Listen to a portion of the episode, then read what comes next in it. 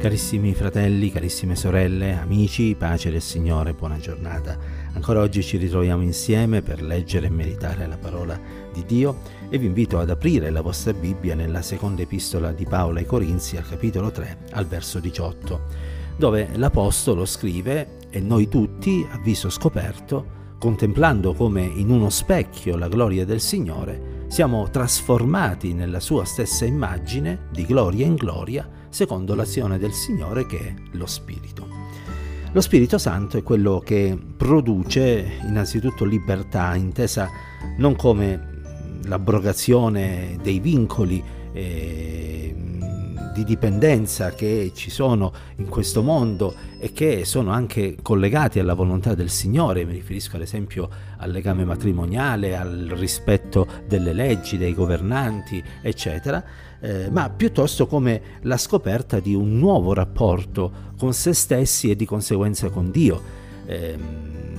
essa è una libertà infatti di accedere alla presenza di Dio che eh, prima non si conosce perché, eh, come dice lo scrittore agli ebrei, è grazie al sangue di Gesù che noi abbiamo ora la libertà di entrare nel santuario. E cioè abbiamo il privilegio di accostarci al Dio eccelso per godere della sua presenza e l'accesso al luogo santissimo, per usare un riferimento a quanto avveniva nel rituale ebraico, è possibile proprio grazie al fatto che nel giorno in cui Cristo ha dato la sua vita sulla croce, la cortina del Tempio è stata squarciata da cima a fondo e quindi ha permesso di poter eh, abbattere quel muro di separazione che teneva lontano l'uomo dalla presenza di Dio. È una libertà che ci permette non soltanto di entrare nella presenza di Dio, ma anche di contemplare la gloria del Signore. Perché come credenti abbiamo la possibilità di poter essere davanti a colui che è l'Altissimo e come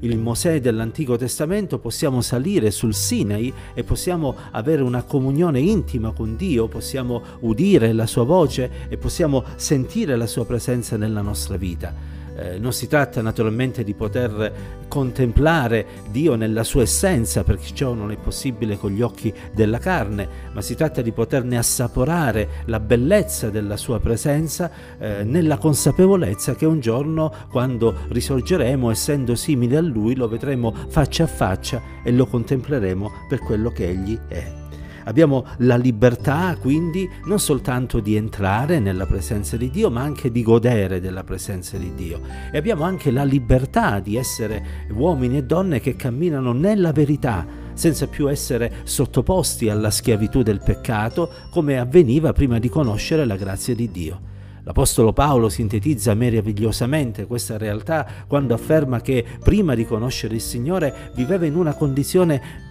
difficile, quasi disperata. Aveva il desiderio di fare il bene, ma non ne riusciva a trovare la forza e così, malgrado la sua buona volontà, si trovava a commettere il male che non desiderava fare. Ma sia benedetto il Signore che nel giorno in cui incontrò Cristo sulla via di Damasco, queste catene vennero spezzate e lui ha potuto cominciare a godere della libertà di poter fare la volontà di Dio, di poter seguire e predicare e praticare il bene. Ed è questa la libertà che il Signore ci vuole donare ancora oggi, la libertà di poter essere eh, liberi di compiere ciò che è giusto negli, agli occhi del Signore senza essere schiavizzati dalla nostra vecchia natura che ci spinge in modo quasi inesorabile verso il male e verso il peccato. E questa trasformazione, quest'opera dello Spirito, dobbiamo sempre ricordarci che è un'opera progressiva, è qualcosa che si manifesta nel tempo ed è qualcosa che cresce ogni giorno di più dentro i nostri cuori.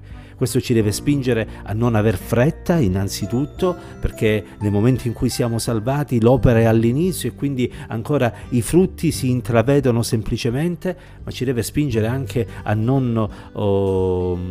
sederci sugli allori perché dobbiamo continuare a crescere, a progredire giorno dopo giorno in modo tale da poter eh, sempre di più manifestare il carattere di Cristo e i frutti dell'opera e della presenza dello Spirito Santo. Vale ancora oggi il comando che il Signore diede per mezzo di Paolo ai Romani nella eh, epistola omonima. Non conformatevi a questo mondo, ma siate trasformati mediante il rinnovamento della vostra mente. che Dio possa trasformare ogni giorno di più la vita di ognuno di noi affinché possiamo crescere nelle vie della grazia e possa il nostro progresso essere manifesto a tutti non vogliamo rimanere bambini quanto alla fede, ma vogliamo diventare eh, persone mature in modo da non essere eh, spinti qua e là da ogni novità spirituale che incontriamo, ma rimanendo saldi sulla roccia dei secoli, vale a dire Cristo Gesù, camminiamo portando frutto alla sua gloria e proclamando il Vangelo di Gesù Cristo che ancora oggi è potenza di Dio per la salvezza di chiunque crede. Possa il Signore accompagnare ognuno di noi in questo nuovo giorno